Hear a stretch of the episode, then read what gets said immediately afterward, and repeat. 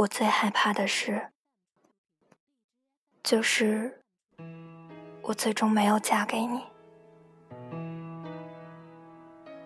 故事总是这样发展，相处十年、十五年、二十年，我以为我会离开他们，然后跟一个相识月余的人步入教堂。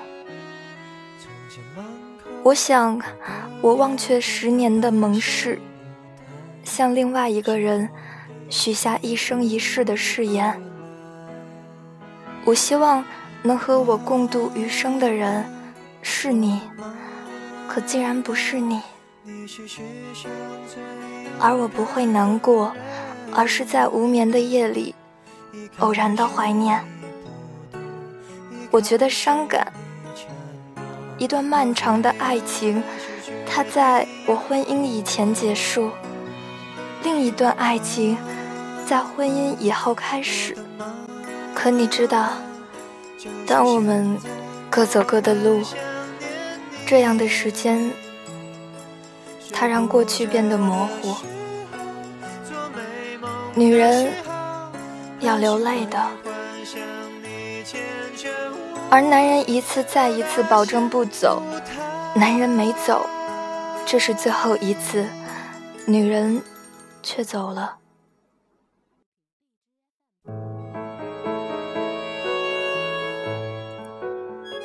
我记得有个早上，我坐在你旁边的凳子上，吊着你的脖子，脸贴着你，你知道吗？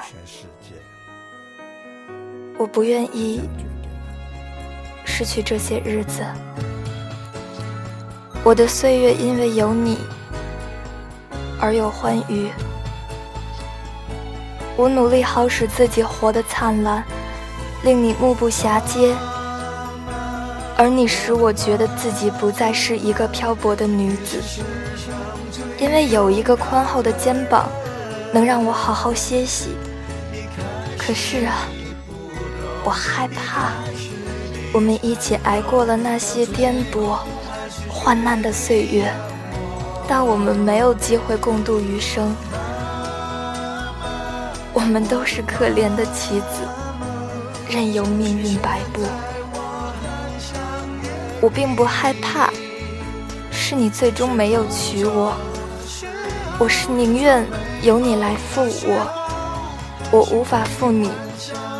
和你的岁月，我不想失去他们。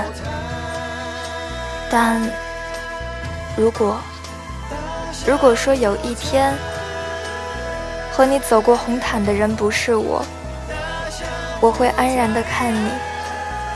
想必你看着面纱下那张脸，一如当初扫过我的脸。我知道。我会拉紧身边的男伴，轻轻地与他耳语。穿白色礼服已不合适，我们试定香槟色。观礼结束，可以与你握手寒暄，不带花球离开。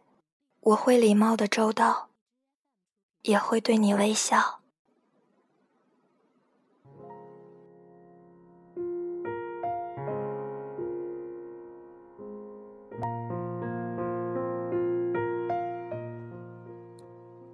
老陈偷偷摸摸的告诉我，他有大喜事。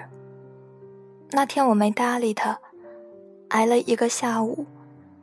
他跑到我的工作室二十多趟，最后忍不住劲儿告诉我，他初恋约他夜晚去他家。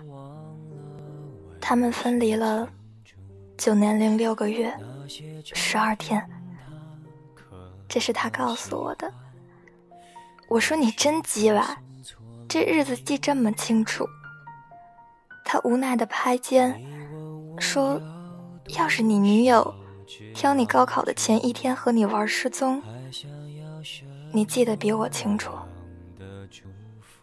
大学四年，他从两百多个姑娘里挑不出一个非处女，他跟我说：“妈蛋，男人一旦到了好看的姑娘面前，跟孩子没两样，床上那点事儿都是糖，不吃怎么都没完没了。”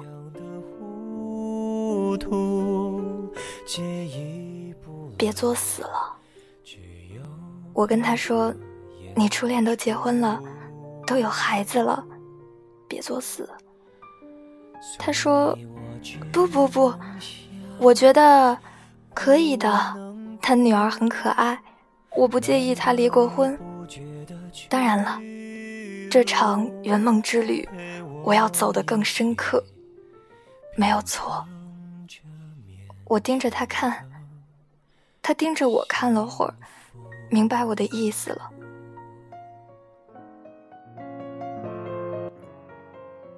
我躺在床上，和鲶鱼打电话。我决定去完成我欠了两个多月的稿子。这时候电话响了，他约我喝酒。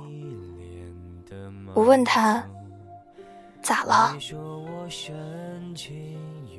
你怎么打道回府了？他没有说话，只叹了一口气。晚上，他把手机递给我的时候，我看到了一条短信：“我是个荡妇，敢做敢当。你虽然装作不正经，却一点出息没有。你爱自己的面子，爱自己的虚伪。”爱自己的道德感超过爱别人，你以为你在矜持，你这叫胆怯。这这话我听过。